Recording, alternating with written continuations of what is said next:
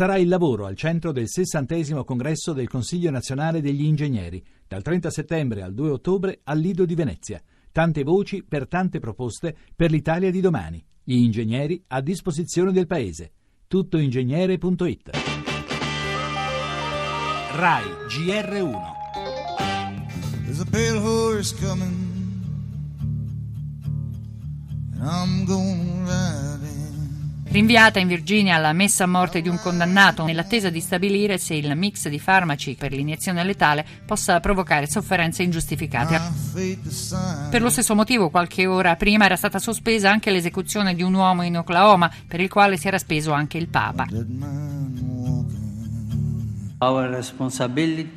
È nostra responsabilità proteggere e difendere la vita umana in ogni fase del suo sviluppo. Per questo invoco l'abolizione globale della pena di morte.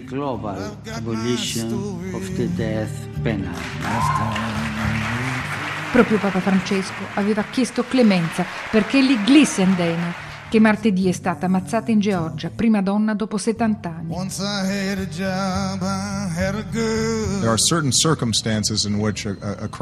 Ci sono crimini talmente orribili, le uccisioni di massa o quelle di bambini, in cui la condanna a morte può essere appropriata, ma bisogna ammettere che nell'applicazione della pena capitale in questo paese ci sono stati anche gravi problemi. Non c'è dubbio che mantenere la pena di morte dia l'apparenza di essere duri con il crimine, così non è, non è altro che un mezzo per fare vendetta, che non ha alcuna efficacia particolare nei confronti del crimine e che però ha un obiettivo politico di acquisire consenso mostrando una presunta efficacia ed efficienza del sistema delle punizioni.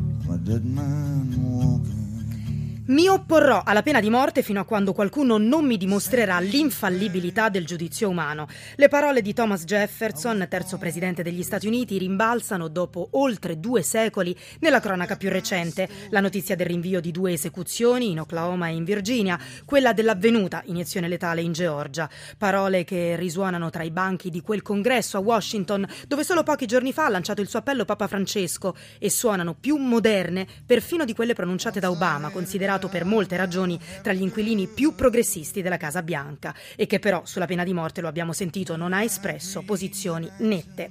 Tante le questioni in campo, le ragioni delle vittime, ma anche i possibili errori giudiziari, i problemi legati alla crudeltà degli strumenti di morte. Gli ultimi dati confermano che sono ancora 58 i paesi al mondo in cui la pena capitale viene applicata, in alcuni casi anche per omosessualità, apostasia o traffico di droga. Eppure abbiamo sentito Riccardo Nuri di Amnesty International, l'uso di questa condanna estrema, è dimostrato, fallisce proprio nel suo obiettivo. Non è più efficace di altri per contrastare la criminalità.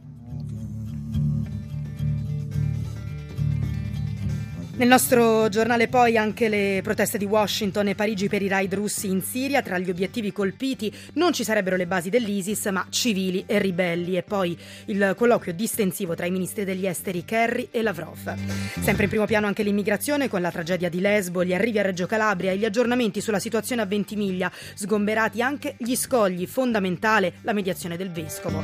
Spazio anche al dibattito sempre più acceso sulla riforma del Senato, tra poco torna in aula l'emendamento Canguro futuro del democratico Cociancic, ieri al centro delle polemiche.